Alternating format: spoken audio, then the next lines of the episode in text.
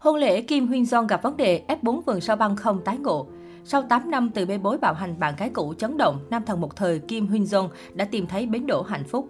Vào ngày 27 tháng 2 vừa qua, nam thần một thời Kim Hyun Joong đã khiến dân tình ngỡ ngàng khi tuyên bố kết hôn ngay trong buổi concept solo dù không để lộ hiên hẹn hò trước đó. Được biết, bạn gái nam thần vườn sao băng không phải người nổi tiếng, cô đã ở bên anh trong những thời khắc khó khăn nhất. Tôi đã quyết định bước sang cuộc sống tương lai của mình cùng với người đã sát cánh bên tôi trong những lúc khó khăn và vất vả nhất. Khi nhìn lại quá khứ, cho đến giờ tôi đã nhận được rất nhiều sự quan tâm và yêu mến. Tôi xin chân thành cảm ơn tất cả người hâm mộ đã âm thầm sát cánh bên tôi trong những tháng ngày khó khăn đen tối. Tôi nghĩ hôm nay sẽ là một ngày ý nghĩa. Trong những ngày đen tối và khó khăn, nhờ sự ủng hộ, tình yêu và sự tin tưởng của người hâm mộ, tôi đã có thể lấy lại can đảm và quyết định bắt đầu lại nửa sau cuộc đời mình, nam diễn viên chia sẻ. Thay vì chỉ thông báo tin tức đính hôn của mình qua một lá thư, Kim Hyun Joong đã quyết định nói trực tiếp với fan của mình trong buổi hòa nhạc.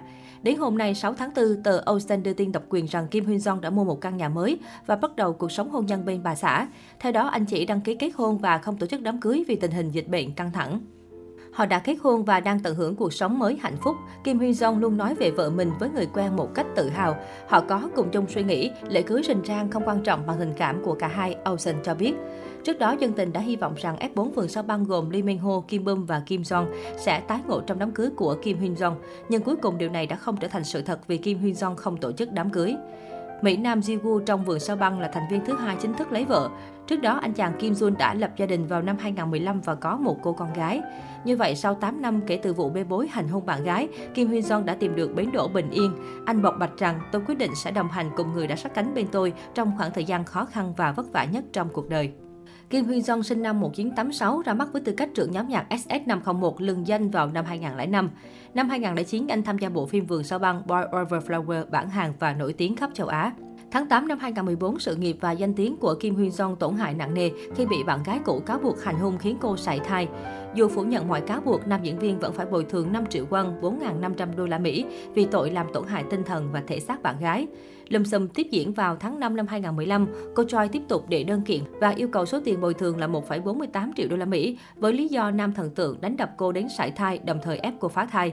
Về phía Kim Hyun Joong, anh đệ đơn kiện bạn gái cũ vì tội gian lận và vu khống. Khán giả liên tục yêu cầu Kim Hyun Joong giải nghệ và ra hầu tòa, dù thời điểm đó nam diễn viên đang phục vụ trong quân đội.